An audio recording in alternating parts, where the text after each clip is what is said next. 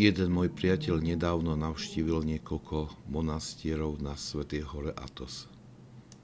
Išiel tam s túžbou rozprávať sa s čo najviac mníchmi, aby obohatil svoj duchovný život.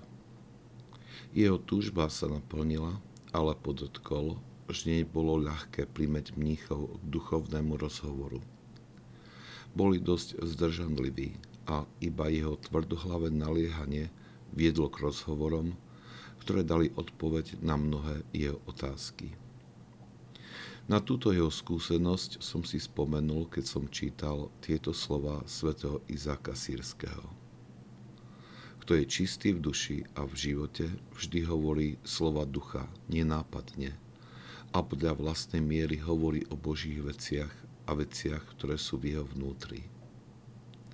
Ale keď je ľudské srdce rozdrvené vášňami, jeho jazyk sa hýbe podľa nich. A dokonca aj keď hovorí o duchovných záležitostiach, rozpráva vášnivo. A hoci na konci môže dosiahnuť víťazstvo, ale nesprávnymi prostriedkami. Múdry človek ho spozná hneď pri prvom stretnutí a čistý človek pocíti jeho zlý zápach.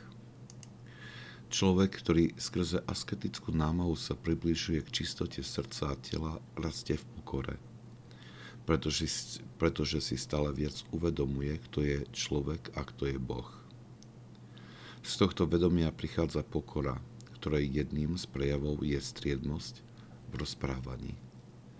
Takýto človek sa cíti za nehodného rozprávať o duchovných veciach, pretože vníma veľkosť a majestátnosť Boha. Keď už musí, nehovorí veľa. Hovorí skôr handlivo a bez veľkých emócií. Napriek tomu jeho slova majú veľkú silu. Na druhej strane človek, ktorý je ešte ovládaný vášňami, dokáže vášnivo rozprávať o duchovných veciach, ba dokonca môže strhnúť a nadchnúť veľa duší.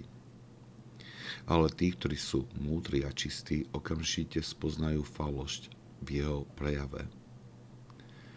Toto poučenie je zvlášť potrebné pre tých, ktorí sú povolaní ohlasovať slovo.